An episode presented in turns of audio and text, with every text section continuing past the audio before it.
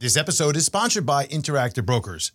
Hey, I'm talking to the investment advisors, financial advisors, and everybody in the business because I know a lot of you are looking to add or switch custodians. Maybe you're looking to go independent. Well, Interactive Brokers provides lowest cost trading and turnkey custody solutions for all size firms. The great thing is that you can trade globally from a single unified master account with no ticket charges and no custody fees, no minimums, and no tech platform or reporting fees. Plus, IBKR has no advisory team or prop trading group to compete with you for your clients. You know what I'm talking about. You gain IBKR's free CRM, portfolio management and trading platform, plus Portfolio Analyst, which is a tool to consolidate your client's entire portfolio and automate and take care of flexible client billing. Switch to the custody solutions that work for you at ibkr.com slash RIA. Interactive Brokers is a member of SIPC.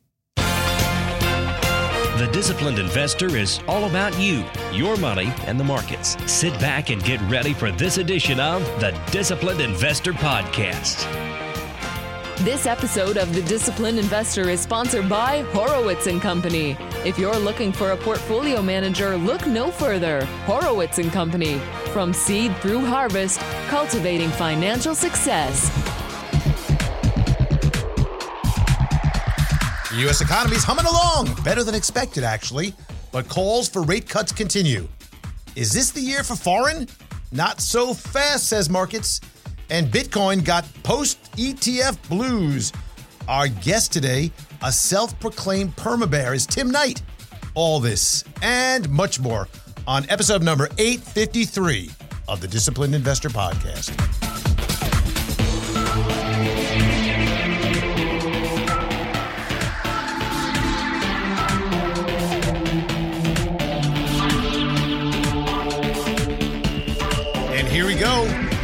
Amazingly wrapping up close to January 2024 already, heading into February. And, uh, you know, as they say, it's uh, yeah, things move fast. I know. Andrew Horowitz here, and thanks for joining me this week. We have a lot to talk about because markets are moving along pretty well. Some of the markets are moving along pretty well. In fact, I got some stats that I want to share with you because as we talk about new highs, all time highs, and markets really doing well, this broad based and this real, you know, this, this inclusionary equity rally that we're seeing that they talk about so often. I'm gonna, I'm gonna want to show you a few things because I have a few little flies in the ointment when it comes to some of their conversation. It's being a bit masked, as we know, from some of the major players out there. You know the names, the Microsofts, the Apples, you know, the the Nvidias, all the names, Google for that matter. Um, IBM did really well recently, but all the big names, scratch IBM, all the big names are really doing very well, and that is is is really pulling along markets pretty significantly. In fact, only one side of the market, in particular, large cap growth, and that is something to pay attention to because it is not as broad based as you would think. Even though we saw a few days where the advancers outpaced the decliners by a significant margin. There were a few days where we saw up markets when, in fact, decliners outpaced. And the importance of that is talking about the breadth of the market. How is the participation of stocks? You know, you see the markets up and you look at your portfolio and you're like, hey, ho, ho, wait, how come I'm down? How come I'm not up so much? And it's all about what's really playing and how the market is, in fact, technically created. What is the market anyway? When we look at the market, we look at you know an index, the S&P 500, the Dow Jones, the Nasdaq, you look at the Russell 1000, 2000, 3000, you know, that's the US. Then take your pick of sectors, whether utilities, technology, and you can even look at international. I want to get into that. I want to talk about that. I want to first mention something that's been a little bit of a a thorn in my side for a little while, and I really didn't think about talking to you about this until I saw some things over the last couple of weeks happen, and and it, and it pertains to something a little bit obscure, but it may be something that has happened to you, because I see this more often than I like to, and I'm going to hurt some people's feelings here. I'm sorry, and I'm, I'm going to for those of you that are in, um, you know, with a a insurance advisor that also says, "Hey, by the way, I can do your investments for you and throws you into a insurance advisors type of mutual fund portfolio that they never do anything with except for tell you they're watching it and charging you a fee. This is this is something you really need to look at, into. If you are are someone who has that, I really want you to take a moment and think about what it is and the expertise of the insurance agent. Now, by the way, it would be the same discussion I would have with you if you were looking to buy insurance from an investment dude or gal or dudette.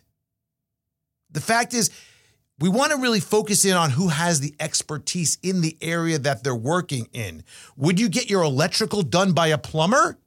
I mean, I don't think so.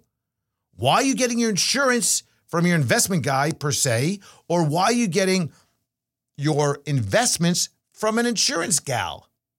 Just because they have the availability and the licensure to do so does not necessarily mean that they have the expertise. Something that I want you to look at if you have a portfolio that is from an insurance brokerage, I want you to ask yourself is that the best that you could do? What are the alternatives? Is there someone who specializes in investments that I should be talking to? And, and more so, what are the fees I'm paying for this? And that is where I really started to think about, you know what, I need to bring this to my audience. Because I looked at a variety of these in, in insurance based, quote unquote, investment portfolios, not even the annuities. I'm not even talking about that. I'm talking about just the strict mutual funds. These were high priced, non institutional mutual funds, some ETFs in there, but the names inside of there were aligned with the insurance company themselves. You know what I'm talking about proprietary proprietary types of funds. If that is something you have, I, I'd strongly suggest you just do a review of what it is that you have and think about again, am I paying too high in fees overall for what I'm actually getting? And again, this came to me because recently, for whatever reason, this happens. It just always happens this way. There's a lot of something that happens, and and I saw a few of these insurance based uh, insurance agent based portfolios. And I asked the question, you know, what are they doing? And the client said to me, well, you know, I don't know, it's been the same way for like five years. There's no changes, not even rebalancing. I said, not rebalancing? No. I said, well, do they talk to you about this? Well, I get, you know, quarterly statements from it. And then I looked at the fees. I'm like, wow, the advisory fees on this, because they have to split it usually with the house. That's something to pay attention to as well. And the independence is not there either. Because now you have nobody looking over the other shoulder of the other party. That's why it's great when you have a CPA, for example, that you're involved in that can look at the investment advisor's uh, portfolio and the investment advisor can maybe take a, a, a, a handle on, on what's happening from a tax standpoint, and everybody works together in tandem. You don't want the anesthesiologist doing the surgery. You don't want the surgeon doing the anesthesiology. You don't want the plumber doing the electrical work. You want the investment guys and gals doing the work, what they're assigned to do, your insurance people assigned to what they're supposed to be doing, and it goes like that. Something to think about. And now, switching gears a little bit, let's talk a little bit about this oh, the idea that this is this broad based rally, that everything is participating and all things are good. And, you know, not to worry because it is a market rally that is really um, more than just six or seven different stocks. Well, I'm going to throw some cold water on that for a minute because when we look at what happened last year in the end of 2023, clearly the initial move up was on a few stocks because the market cap weighted indices that really favored the big names. Of course, the things like high market cap. Well, what do you think about Apple and Microsoft? Of course, Microsoft, the number one size company in the world right now. And we think about uh, Tesla. Back in the days when they were doing well, we think about Nvidia. We think about the primarily, mostly the tech companies out there. Well, that fell down on its face right at the start of January. And now all of a sudden it's recovering very substantially, where everybody's got the AI bug, bug once again firmly rooted in their investment thesis, not letting any of these go down. In fact, it's been days since we've seen any retreat on any of these stocks, particularly names like AMD and, and NVIDIA and you look at Intel, which is a little bit softer, not as good. But the the, the names that are are really ticking along very nicely, like I uh, can't get enough of it, no matter what their financials are showing and what the outlook could possibly be is like, you know, they're going to go up forever. Trees don't grow to the sky, but you know what? AI stocks do. That's that's the message that we're getting right now. When when you look at the domestic markets, let's start there first because the domestic markets are outpacing the international. And we look at whether or not it's a broad-based rally or not, we just really break it down by sectors. Even though a lot of stocks are participating, the fact is that this year to date, we have the S&P 500's up about 2.5%, give or take. The financials are up 2.1%, healthcare is up about a percent, tech is up a whopping 6% when we look at the ETFs that are representative of those particular sectors. On the other hand, that's it. That's where it stops. Consumer staples are down, industrials are down, home builders are down, telecom, energy, materials, consumer discretionary is down 4.5%, utilities down 4.6%. Now, yes, I'll give you the fact that the utilities don't make up a big component of the overall S&P. Who cares? I'm with you. I got it. It's also showing us that the reason why we're seeing some of this, and particularly when it comes to, for example, consumer discretionary, you have to wonder, you know, are consumers spending? Now, we saw a good GDP print. We saw a decent uh, a print on overall spending. Retail sales came in a little bit more concerning, but yet still pretty solid overall. But there are signs of some things cracking at different structures of the economic spectrum. Depending on where you are, will depend on if you're spending or not. If you're in, let's say, uh, the the the level of you know top 25% of wealth, you're spending, you don't care. Markets are doing well. You got good interest on your money markets. Who cares? Let's go. If you're in the lower strata, much different. While oil price came down, that was good, still elevated a bit. Prices, though, on everything, even though they're not escalating like they were, we don't have the inflation that we've seen we're still not seeing deflation. We're not seeing prices move down. Big issue. Now, when it comes to the world, where are we? Well, again, the US is the year. When we talk about each and every year at the beginning of the year, hey, and ask the question is this the year that we're going to see foreign outpace the US? Uh, it's going to be here. It's probable. I mean, valuations look good, not so fast. And I say that because it's just not happening. Oh, okay. We're only three weeks into into 2024, Andrew. I get it, right? Okay, Horowitz, slow down a little bit. Still an opportunity. Did you see what happened in China over the last week? That rebound? Well, yeah. But let's take a look at the numbers. We're seeing Turkey up 6.9%. That's great until you realize they increased their lending rate, the prime rate, and their Fed funds rate to 45% because inflation is ticking up at 65%. Real rate of return on stocks is like a negative 50%. Right? if you have inflation and your money is moving down at that pace, your stock's going up doesn't mean anything. Let's just put that aside. Forget about Turkey. Let's look at Japan. Been on fire, hitting multi-decade highs, up 2.79% this year. That's great. But again, the S&P 500, where is it? up 2.5.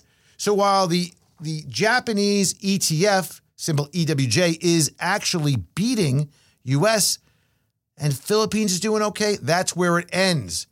Let me throw this out at you, right? The emerging market ETF down 3.5% this year. Taiwan down 2%. Uh, Brazil down uh, 5%. We're seeing that uh, China, X, the large cap, uh, the FXI, there's more the Hong Kong, uh, down 5.6%. Africa down 6 Hong Kong itself, uh, the actual Hong Kong ETF, down 7 South Korea down 10%. Europe doing okay, not great. Fact is that when we look around the world, particularly at, at, at areas that are um, smaller, emerging, right now, and in the last couple of years comparatively on a relative basis compared to the US have not been holding up. That's something to think about and something to really consider when we look at where the valuations and values are.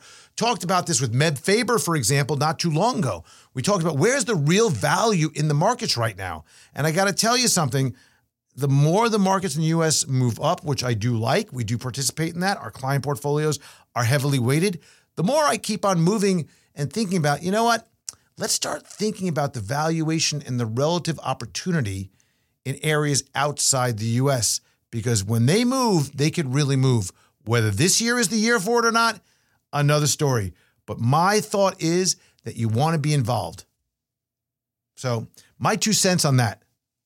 And with that, we're going to get to our guest. But before I do so, I want to talk about Interactive Brokers because did you know that Interactive Brokers clients earn up to 4.83% on their uninvested, instantly available USD cash balances? In fact, you have to ask yourself how much interest is your broker able to pay you?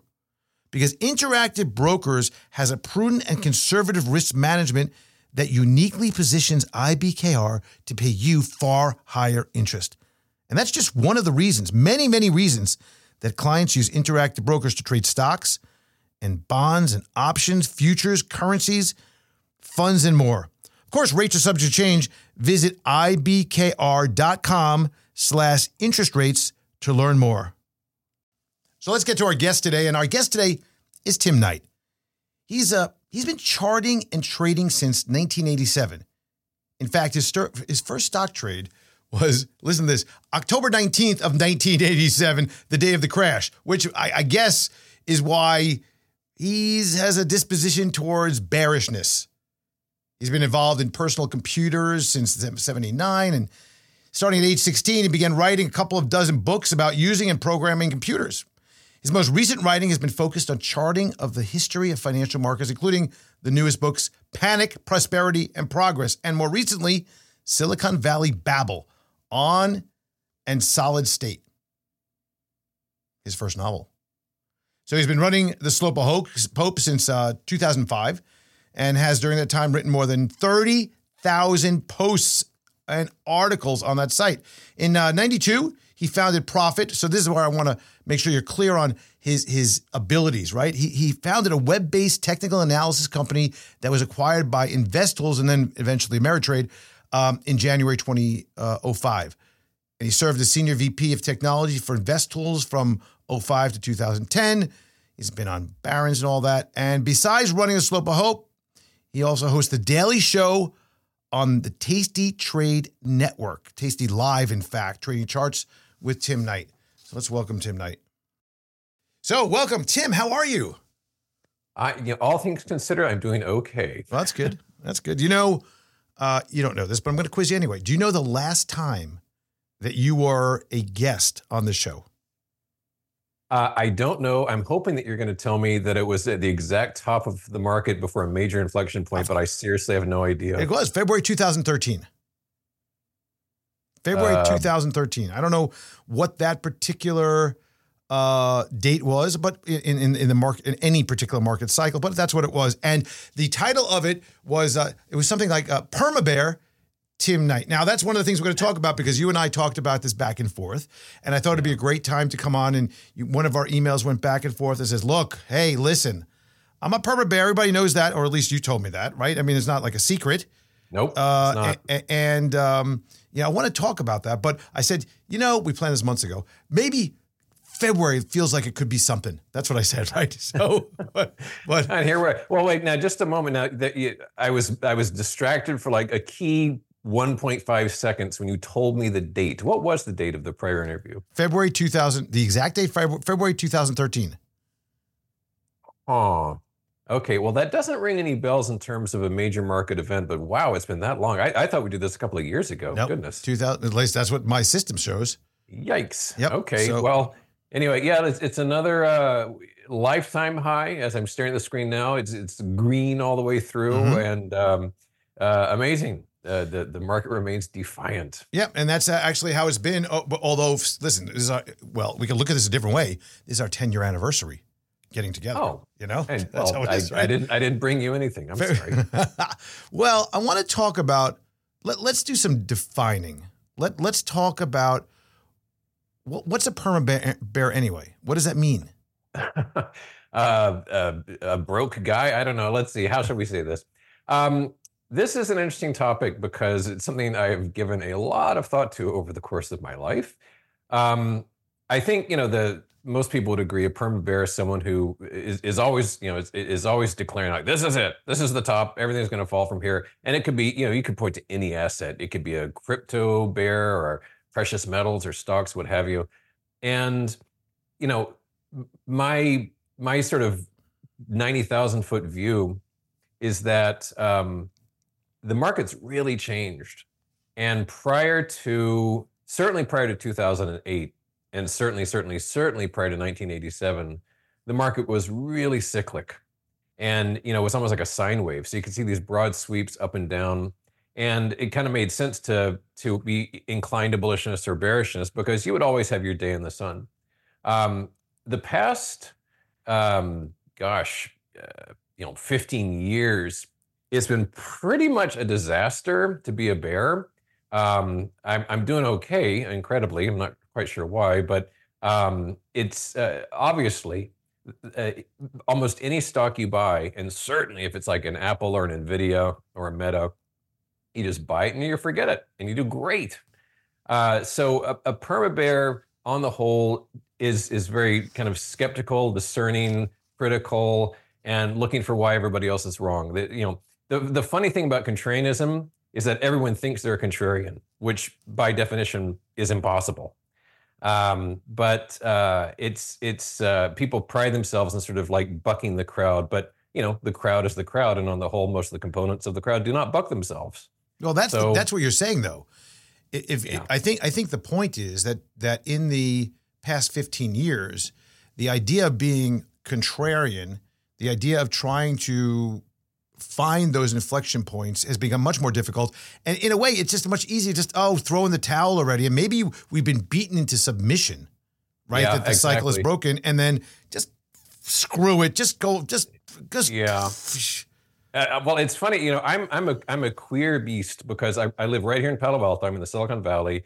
You know, three blocks from my house, Tim Cook lives, Marissa Mayer lives, Mark Zuckerberg lives. I'm I'm surrounded by billionaires who've made their fortunes from tech. Um, and I'm this weirdo. And the thing is that a lot of people have this notion that short sellers and bears like, you hate America or you hate business.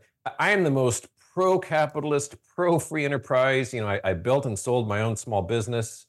Um, I, I, I, I love uh, good old-fashioned American capitalism. You know, classic style. So it's nothing to do with that. But th- I think can, can I interrupt of, you for a second? Sure. The idea of loving capitalism goes with shorting because you have to believe. Really, yeah, God bless you. It sure does. Right? Because you have to believe that the very nature of true and pure capitalism is that there are those companies that will will will will win, will survive, will thrive, and those that will fail. For one reason, it doesn't matter the reason, but that is the basic nature of capitalism. Capitalism is yeah. not every single company will survive due to the fact they get a lifeline from some uh, agency of the government. Yes, absolutely. And of course, the whole banking sector is far and away the most guilty of that. Um, you know, it, it, it, I was amazed yesterday, and we're, we're recording this, uh, you know, some days before your broadcast, but uh, to to see the BTFP program was going to be uh, reach its termination, and you know, most of your listeners, you know, are acquainted with this. This is the Yellen vehicle that was introduced, I think, March 11, 2023, in the midst of Silicon Valley Bank and and all the other catastrophes. And I, I sort of cynically thought that, well, this is just going to get extended in perpetuity. Um, and incredibly, you know, for the moment, I'll believe it when I see it. They're saying they're just going to let it expire. But it really turns my stomach when uh, an outside force, usually the government, comes in to sort of save the day because it's, you know, there's a reason we're $34 trillion in debt. Um, and uh, you know, the, the thing with the going back to the whole perma thing is, is you, you, sort of see themselves as the crazy old men the, standing in the park saying, you know, you'll see, you'll see, there'll come a day. But that's kind of where I'm coming from, um, because it is. It, I, my, my kids, I drive crazy because you know I I'm I always have the old fashioned bromides and sayings and such, but there really is no such thing as a free lunch. And eventually, the chickens come home to roost and fill in whatever other silly little sayings you want. But it, it is it is not this easy.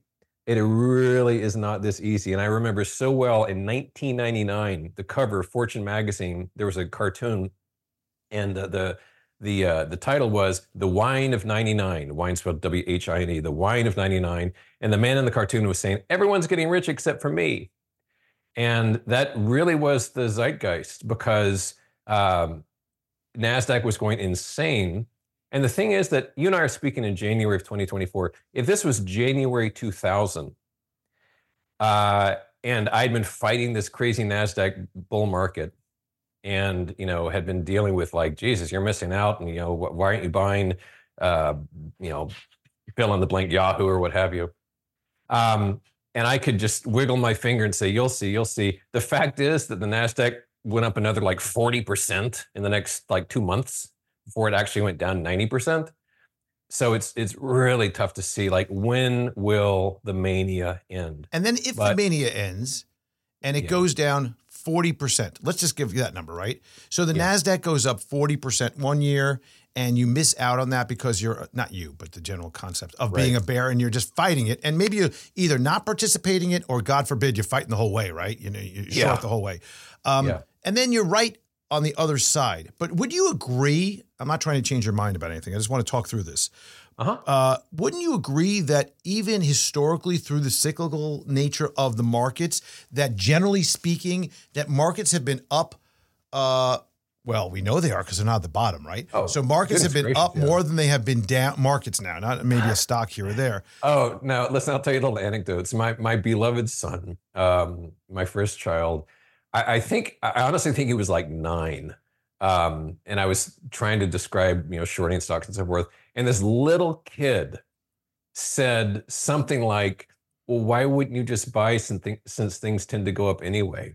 You know, like from the mouths of babes, right? Yeah, yeah. And he's absolutely right. So, and I, I, I tell, and the thing is, like, it's way too late for any sort of victory lap. I mean, the Dow could fall twenty thousand points this year. Believe, I, I swear on this program, I'm putting my hand on the Bible. You know, I would not be like, "See, told you so." Honestly, you know, when I've been fighting the market this long, forget it. You know, it it would be cool, but there's no victory lap under any circumstance. There's no doubt about it that just just throwing money any year at the market and just kind of not doing anything with it is the way to go. I'll throw you another anecdote. Um, my my departed father, he never made much money, and he didn't have many expenses either. I went to public schools and all that other stuff. He he really just kind of scraped by, hmm and somehow in the latter portion of his life, uh, he amassed a lot of money, and it was just because he just kind of threw money in the market and just let it sit. And you know, uh, and he he didn't really start investing till he was like 60, 65 Wow. and it was it was like a lot and that sort of was proof positive to me like well first of all not all of us knights are you know cursed uh, secondly you know my my dad can wait till he's like elderly and start doing this and and do really well um nvidia of course is the you know completely zany one yesterday just for kicks uh, i calculated and this is just a silly experiment but i calculated six um $10,000 in Nvidia at the IPO would be worth 17 million now. And just for the hell of it, 600,000 would be worth a billion, Mm. you know. Mm. Um, because there's a page on our on my site, um, slopeofhope.com, uh, that I made years ago. It's called Woulda, Shoulda, Coulda. And uh, all, you do is just punch in a symbol, a dollar amount, and a date, and it says, you know, hey, jackass, if you had bought this amount on this date, it's now worth this much. And it's really fascinating because, like, it's easy to say, oh no, it's worth 17 million. The cool thing about the page is that it'll tell you your maximum drawdown. And like with, whether it's Amazon or Nvidia, the drawdown is usually like 92%. And so you can say to yourself, um, yeah, if I had a time machine, I would be rich, but would I have really just crossed my arms and waited for this thing to drop 92% and just said, uh-uh, no, I'm not budging. And, you know, it's worth 8% what it was earlier, but who cares? And then it goes up again. That's why we're not all billionaires because I don't think it's part of human nature to just buy something and say like, all right, uh, check with me in 20 years and let's see how that's going. Which is like, I made a 5% profit. I'm out. Yay. You know, that's it. So, as a another point about this, though, that I'm always really fascinated about is let's say that in any given year you are proved 100% right, you know, to yourself, not to anybody else, to yourself, that Right. I saw this this this stock. Let's just stay on Nvidia for the hell of it, because Nvidia is you know obviously the poster tri- child for for you know uh, harkening back to the 2000s, early 2000s, right? It Right. just goes up every day, whether the news is good or bad And um, you know, right now everybody believes that I guess trees do, you know, uh-huh. grow to the sky. yeah. But okay, that's fine. Okay, you know, everybody. It's the old Dell adage, you know, that everybody's going to seemingly have six Dell desktops on their desk to meet Right. the, the the current demand. But okay, A, you know, AI is going to take over Nvidia and all that. Okay, you're right. You're right. That Nvidia slows down. There's something a hiccup that happens. It's down 25% from some analyst downgrade. They're no longer allowed to sell to China, and their chips aren't as great as they were. But the you know, do you ever stop and say, okay, let me collect my profits here, or let me say that I was right about that, but okay, fine. The future still looks bright for them, and then I go back to, dare I say, the the other side, right? The the the non bearish side, whether it's a stock or it's a market. When do you flip? Ever, Right. if ever, if you don't ever flip, Yeah. if you never flip, now I'm not. There's not a lesson. That's not what I'm saying. I'm just trying to understand. If you never flip either way, if you're always bullish, you're always bearish. Obviously, we know because you just flushed this out that being bullish from the mouth of babes is uh, long term from your from your dad. You know the way to amass wealth. Okay, fine. But if you are always bullish or always bearish on the totality of it all, how does that help anybody? Yeah, I know. No, you're absolutely right. And you know, the reason we're not doing this interview in the soup kitchen is because you know, I, I ironically, Mr. Permabear here, you know, obviously most of whatever whatever wealth I have is like long, so to speak. So like, you know, I own my house, I own some investment properties, I I own stock in a, um, uh, a startup, and so on. Uh, so it's not like, uh, honey, we can't eat tonight because we're broke again. You know, so the fun, the thing people find surprising is that the the amount of money that I've got like on the bear side is just vanishingly small. I mean, frankly, it's just because I love charting and I like to keep things interesting, and I lose interest if I don't have any skin in the game at all. But t- uh, so that that's just like you know why um, why I've been able to survive this craziness. As far as the like bullish and bearish, you know, clearly the most successful traders, and th- this is like a virtue that traders seek. They are um, flexible, adaptive, reflexive, whatever adjective you want to use in terms of like. Uh, I, I used to work for a very famous trader, and he would he would uh, make it. He would describe it as akin to like surfing, um, you know, Mhm. really uh, just riding the waves. And um, uh, the thing is, you know, funny thing that in the rare instances that we do get a, a rock'em sock'em bear market that lasts more than like a day, you know, the most recent of which uh, spanned from November 2021 to June 2022. And I had a grand old time. If you had been checking in with me then, I'd be castigating myself nonstop for getting out too soon. Mm-hmm. So, you know, it's like finally, finally, finally. And that, that's the poison of this. And, and it can it can go into your question. It can make going from bullish to bearish tough. Once you get sort of used to the market going a certain way, you get very skittish. And so, like, you know, if it's November 2021, it's like, you know, well, I've been losing, you know, since um, since Hammurabi was king, uh, but finding the market's falling, you know, and you get after losing, losing, losing, losing, losing, you get like a seven percent profit or something. You get out and pat yourself on the back. Then it goes on like a you know 300 percent profit. You lose your mind.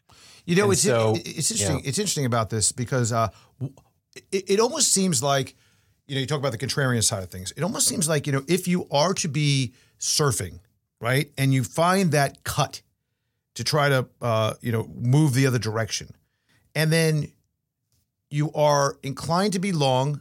You say, "Hey, wait a second, you know things are turning," and you get in on that on the uh, right side, and you start moving down. The one thing that has always been fascinating to me is when is that happen, right? That turn. And Yeah. usually it's, I think a lot of people will get in there on, on the wrong side too early, whether the stock is down, you get in a little bit too early, then you get frustrated and you get out, or don't add on to it either side, either side of the equation, right? Stock, you're like, okay, finally turned. Oh my gosh, it's down 7%. I'm out. Meanwhile, wait, you didn't you didn't let the, the wave progress. Yeah. And that and that's a very difficult thing, isn't it? Yeah, the, the human brain is really not wired to make money in the markets. I, I heard an interview yesterday um, from a from a fellow, a very famous trader who was talking about his early days trading, and he was, uh, I think he was like long gold or something like that. I don't know if he was long or short, but it doesn't matter. The story. The thing is, the position was going against him, and it was he was in a big losing position, but he wanted to double the size of it. And he went to his boss, you know, kind of risk management, and said, "Can I do this?" He says, "Sure." but before you do, close out your existing position, then go back in. And he's like, well, that seems ridiculous. Why would I bother? But okay. And so he did. He closed the position, and then he's like, you know what? I'm out. You know, I'm not going to do it. And it was, you know, the manager was the manager was wise because he knew that basically you reset your disposition instead of like, damn it, I'm gonna I'm gonna um, average down and you know I'm gonna get them and et cetera. But once you're like flat and you, you it allow your brain's allowed to like be objective, it's like, wait, dummy, no, this is not a good trade. And uh, so I thought that was an interesting anecdote about how our minds play with us.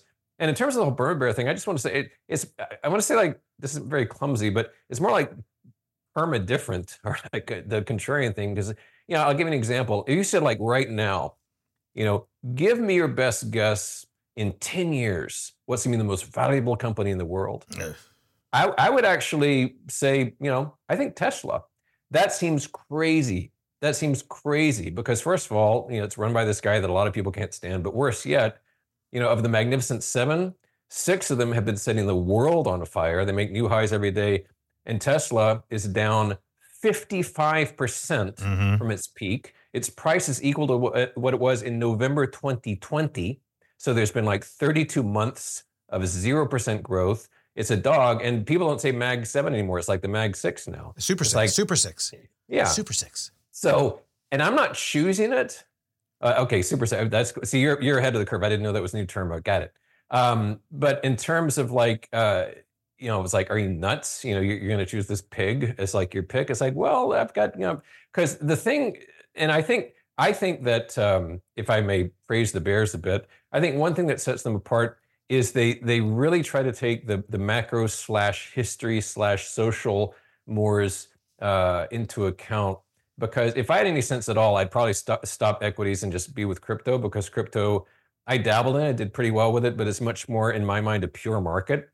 Um, and it's really cool because if you're a student of history, especially market history, and you saw the same thing I did, it's like ETFs, ETFs, ETFs. And in the back of my mind, and I said this on my program daily, it's like, um, you know, probably in the millisecond these things are rolled out, that's going to be the top for a while. And that's exactly what happened. They got to about Bitcoin got to about fifty thousand. A dozen Bitcoin ETFs came out, and the thing fell. Um, I think like eleven thousand dollars. Which, by the way, makes no sense. Although, although I have said very publicly that the Bitcoin ETF rollout, the acceptance of Bitcoin in an ETF as a mainstream investment now, should really piss off the Bitcoin absolutists. You know, whereas it was a uh, kind of a private, a secretive, a uh, you know, change the world, accepted as a currency. It's going now. It just went mainstream. It should be totally, and, and, it blows the whole cover off what this is, which, in my opinion, is just a speculative investment. All the other parts, you know, the the the wealth, uh, you know, sto- stable uh, uh, uh, storage of wealth, uh, or, or or or transaction payment uh, alternative.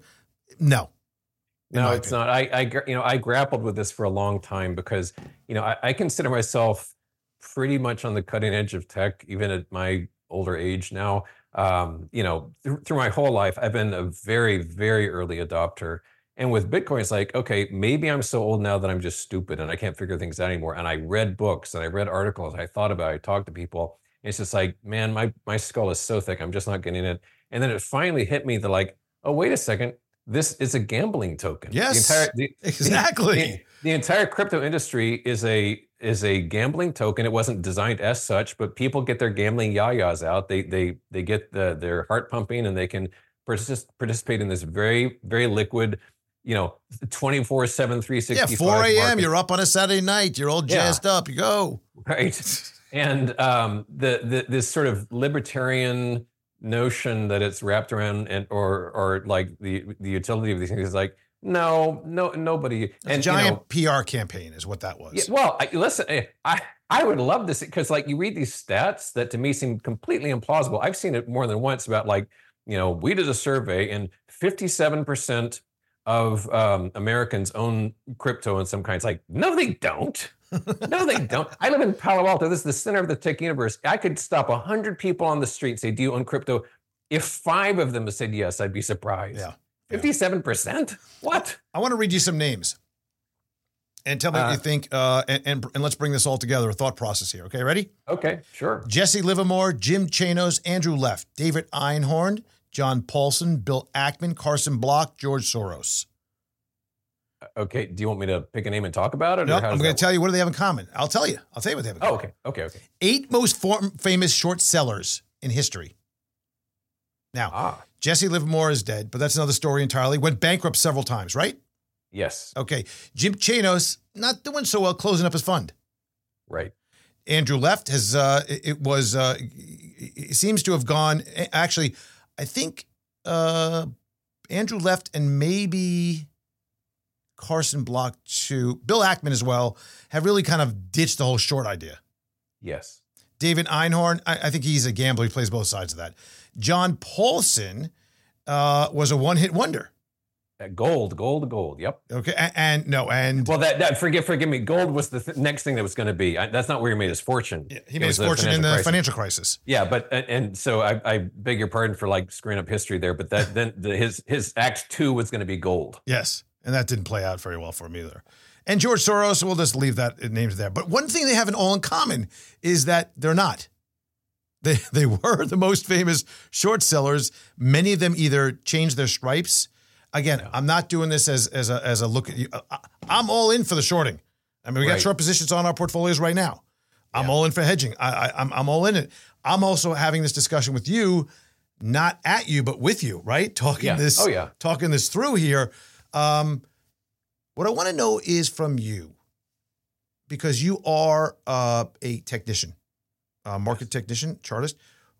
Where do you, when you look at, because you can't these days, and I'm sure you'd agree with this, you can't look at fundamentals as the as the as the reason why, because if you did, you can get blown out and and, and just absolutely face trampled when the rescue squad comes out.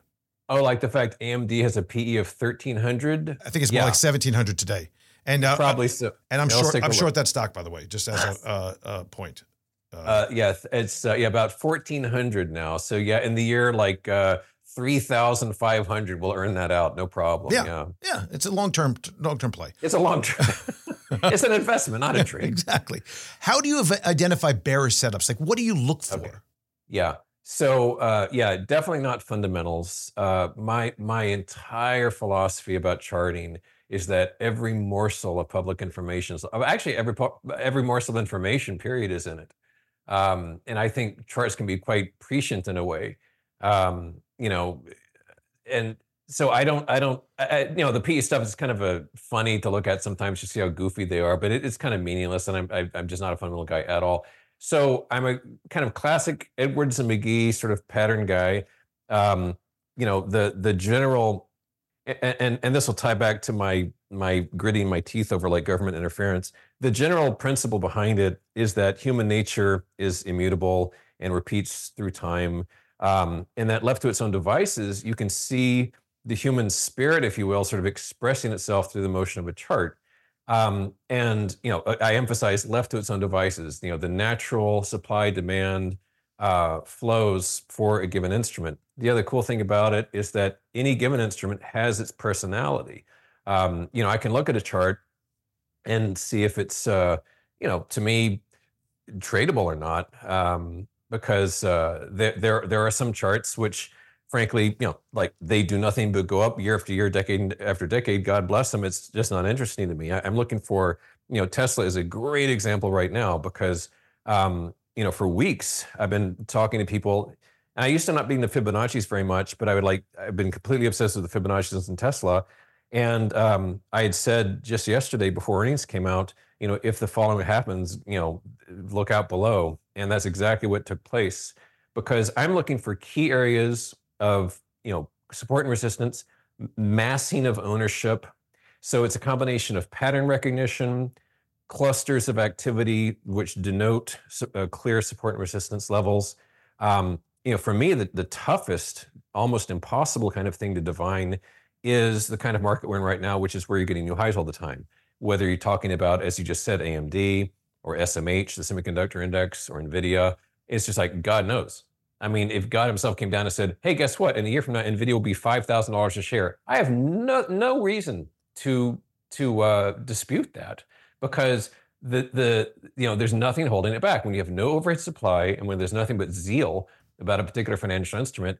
The the sky's the limit until such time as like people are exhausted from the buying, and then you know then people just get just wiped out. Well, they just sell everything else and put it in Nvidia. That's what they're doing. Right. Uh, so what I find way more interesting is uh, charts with a lot of history to them, and they sort of express their personality, their nature, how they behave. If they have a propensity to base or top out, uh, you know, kind of chart friendly uh, type of uh, type of instruments. And you know, Tesla's a great example of that these days. Whereas Nvidia, even Mr. Perma here, I would not go near it with a 50 foot pole. Um, and give you one last Nvidia example. You know, it, you know, only earlier this month. Let me find the exact day because I'm curious. Um, there's a trend line that goes back for forever, goes back to their IPO. And as of January 10, 2024, it had butted right up against the trend line. And you know, I said, well, that really should be it um, because this is a long, strong trend line. It like flipped its middle finger at me and just kept going. And so it, I didn't, I didn't touch it, but it went from like it was at 546 when it was at the trend line, and as we're talking right now, it's at 626. And so, um, yeah, I stay away from stuff that's just. Um, but you also have to look. You have to look. At, you have to look at things like, um, you know, some of the recent action, and for whatever the reason, whether there's still stimulus in the system, whether it's the the, the general nature of um, optimism of the future. Uh, if things get really bad, people believe it's going to be bailed out, which time and time again that has proven to be the fact. That has proven right. to be the fact. Oh, yeah. And and, yeah. and, and most recently in March of 2023.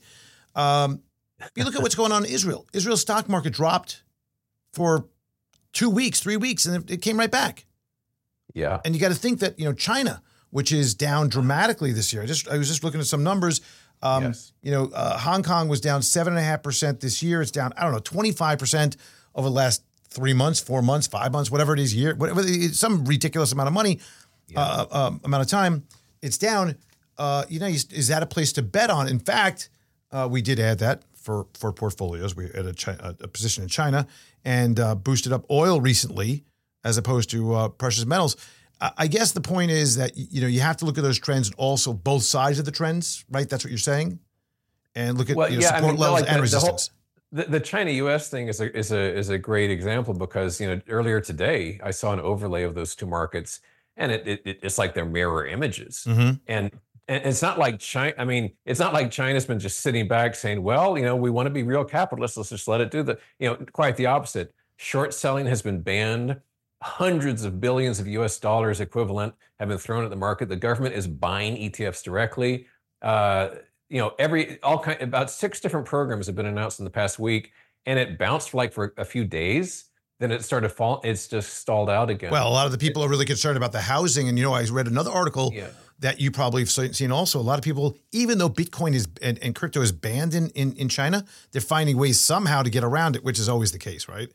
Yeah, no. I, around the corner from my house is a little cottage. It's about 900 square feet, and it's on half an acre. And I remember back in 2016, some China national paid 10 million dollars for it, and it's nice. been empty. I walk my dogs by it every morning. It's empty ever since. Oh. So they will find some place to stash their cash. Yeah. Uh, but yeah, the, the, so you know, person looking at the China U.S. graph, you know, a person could draw uh, in the extreme one of two conclusions: either a, well, look at what the U.S. has done. China's going to wake up and smell the ca- uh, coffee and start to rock and roll too. So let's get China while it's cheap. Or two, uh, China's more indicative of like where the market should be, and the U.S. is crazily overvalued, and that's going to, you know, these are going to converge. You know, um, that's funny you mentioned that because yeah. for years, and, and I, you know, I haven't really studied this, but I've just, you know, sometimes your brain can see things, you know, I'm talking about, right, on charts and there's oh, like good. a, yes, that's a, my whole life. Yeah. There's a weird lagging thing with China and US that I've seen. There's like mm. China goes down first and then recovers faster or, or than, than let's say US. I've yeah. seen this time and time again in history where China seems to be a leading for whatever reason. I'm not saying they're smarter. Uh, but for whatever reason, we saw this during the pandemic, we saw this during the financial crisis, we saw this in a, a variety of times where China almost like took the brunt and then was like three or four or five months ahead of where we were.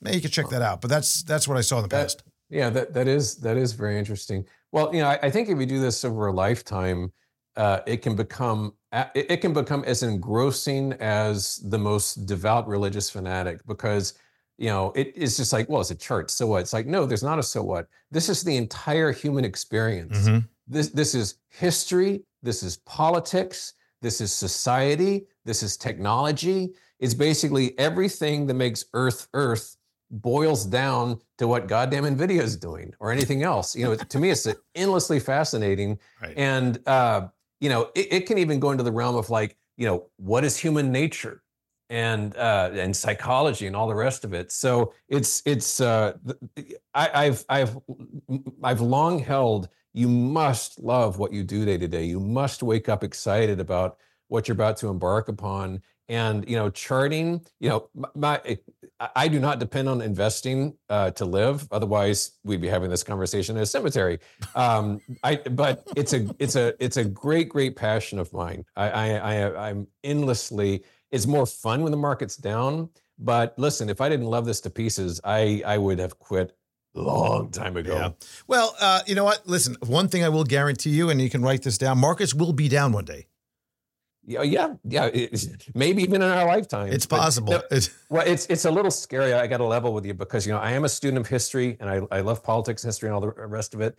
And you know, uh, I sound like the crazy man in the park again, but seriously, I I things by the end of 2025 certainly something enormous has got to take place. I just think things are coming to a gigantic head. And yes, the government can forestall the inevitable for a while, but it's only going to make things worse. well, I mean, you just we could just sit here and list headwinds. Now, I'm not suggesting these headwinds are important as earth shattering or they're unimportant, but uh, you know, so far they've been able to be papered over with paper money. And I mean, we could name headwinds like, you know, the potential for a massive Middle East conflict, which is happening, by the way. And, uh, you know, still oil's not really resolving. Uh, you know, situation Taiwan, Taiwan, Philippines, you know, let's call it Asia uh, conflict. Uh, the, the, the basic uh, uh, lack of any kind of clear, well, well, the, the bankruptcy of, essentially of the EU, right? I mean, we could name a hundred different things. Forget about global warming, global cooling, whatever, whatever, all these Yeah. things. You know, it's, it's well, the the other thing about it, you know, you and I have done this for a very long time. We read a tremendous amount. We've studied this, and I'll speak for myself. I barely know what's going on. of I course. mean, yeah, e- even the whole like the whole Fed plumbing thing, uh, the the the uh, the uh, the uh, what's it called? Uh, repo, reverse repo, oh, oh, uh. BTFP, Right. on and on and on. I have I have studied, read, thought about this, like you know, understanding like that plumbing. I do not. Again, maybe I'm just not the sharpest tack. I don't get it at all. I should get it. It's incredibly important. We live in an, an amazingly complex world, and people who do this for a living. Speaking for myself again, I don't know, Jack. But that's the point. That's the beauty of using charts. You don't have to know all the ins and outs of when the Fed is doing a, a reverse repo operation uh, that's less or more than, or when you know you have a bond auction that goes this way or that way, and the direct versus indirect buyers, or in Yeah. fact, uh, you know, a company is doing a secondary, and what is that? It doesn't matter. yeah. None of that matters because you can Yeah. see it visually. Yes, exactly. Yeah, you're right. That's that is a sacred truth. You know and then and and and then we'll take it one step further for the purist you look at a chart the best thing you could ever do you know this is just take the name of the stock off of the chart Yeah. get stock charts look at them doesn't matter what their na- if you're a if you're a purist in the technical analysis side right Yes. and just and just overlay what you do and then make a decision determined on that uh, and then that's how you can sharpen your saw in that realm once you put the name of the stock in there like oh oh oh yo, Uh-huh. I would Yeah. never i hate starbucks coffee there is no way i'm buying that stock Yeah, Meanwhile, well, took- that's the you know? that's the hilarious thing because like I over the weekend I looked at even more charts than I normally do, and in- there were some stocks which you, you could put a butter knife on the screen and it would cover every price bar was just up every single year like endlessly, and it's like you know the sort of stocks that have like literally like thousands and thousands of percentage gains. And I would be like, what do these guys do? I'd look, it's like, they make uniforms. Like, are you kidding me? Like, I think it was called Cintas. So Cintas, of course, like, Cintas. I love, yeah, great company. and so often they would be the most pedestrian, boring things. You know, part of it's because uniform makers can have a PE of 50 these in this market. But it's like, you know, these are not like a biotech firm that cured all cancer. No, they, they make nurses uniforms. You want to hear something interesting? I was just I just wrote somebody's this for for a reason. The number two position in our uh, portfolio, our, our equity trading portfolio for clients this year, is a company called um, Janus Janus uh, International.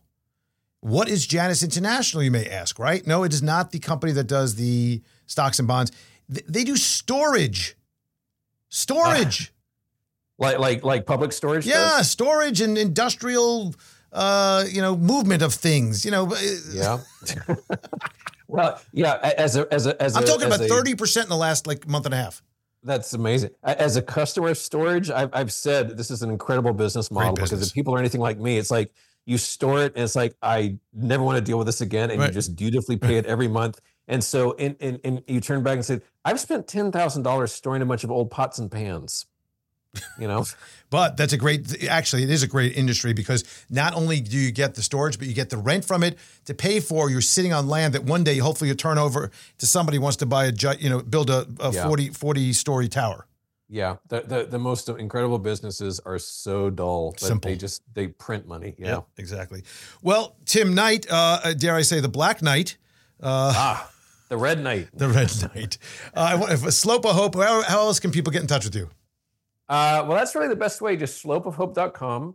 Uh, we're in our uh, 19th year now, uh, so re- real survivors in this market. And you know, just joking aside, slope is slope is all about charting. You will find nothing in there dedicated to bearishness or bullishness. It's about charting. It just so happens that I run the place, so people are like, oh, it's a perma perma bear site. But um, yeah, it's uh, if you like charts, you should check it out. Slopeofhope.com. And uh, I'm also um, Tom Sosnoff, uh, the great uh, Yeah. uh, uh, Tom Sosnoff uh, of uh, Thinkorswim fame, of course, now Tasty Live fame. Uh, I, I've had a program on Tasty Live um, ever since um, they started, so they can check me out on there as well. Okay, great. Okay, well, uh, we will uh, reconvene hopefully before the next decade. Yeah, yeah. You know what? And during this entire conversation, the market slipped a little bit. Oh, worth there its you magic. go. You were right. You were right. Yeah, let's keep talking. Let, us drive this sucker down to 3,000 on the ES. Yeah. I'll see All you right. soon. Well, it's buddy. been a lot of fun. It's been a kick. We, we could talk all day. All Thanks, Tim. Talk to you soon, buddy. All right. Thank you. All right, bye. Now, how do you like that? We talk about a lot of things on this show, right?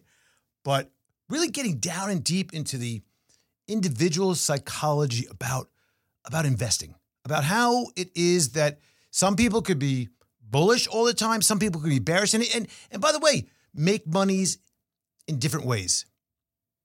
Invest in different ways, but outcomes that are hopefully still very profitable.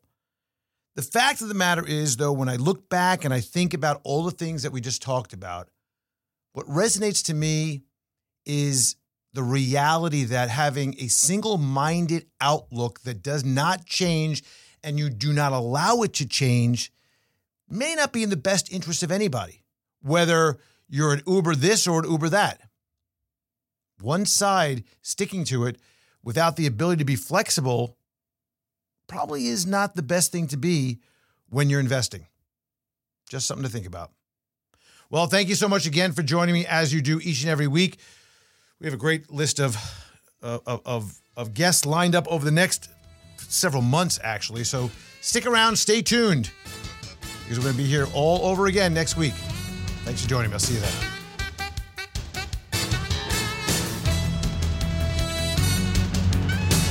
Nothing discussed in this podcast should be considered a recommendation to buy or sell any security. Past performance is no indication of future results. In addition, the information presented is not intended to be used as the sole basis of any investment decisions, nor should be construed as advice designed to meet the individual needs of any particular investor. Nothing herein constitutes legal, accounting, or tax advice or individually tailored investment advice. Remember, investing involves substantial risk. Past performance is not a guarantee of future results, and a loss of original capital may occur. No one receiving or accessing this information should make any investment decision without first consulting his or her own personal financial advisor and conducting his or her own research and due diligence, including carefully reviewing any applicable prospectuses, press releases, reports, and other public filings of the issuer of any securities being considered. Please consider this for educational purposes only. As always, use your best judgment when investing. Horowitz and Company Inc. is registered as an investment advisor with the state of Florida and conducts business in other states where it is properly registered or is excluded from registration requirements. Registration does not imply any level of skill or training. Advertisements are not related to the host or affiliates and are not considered recommendations by the host of the show or any affiliates of Horowitz and Company.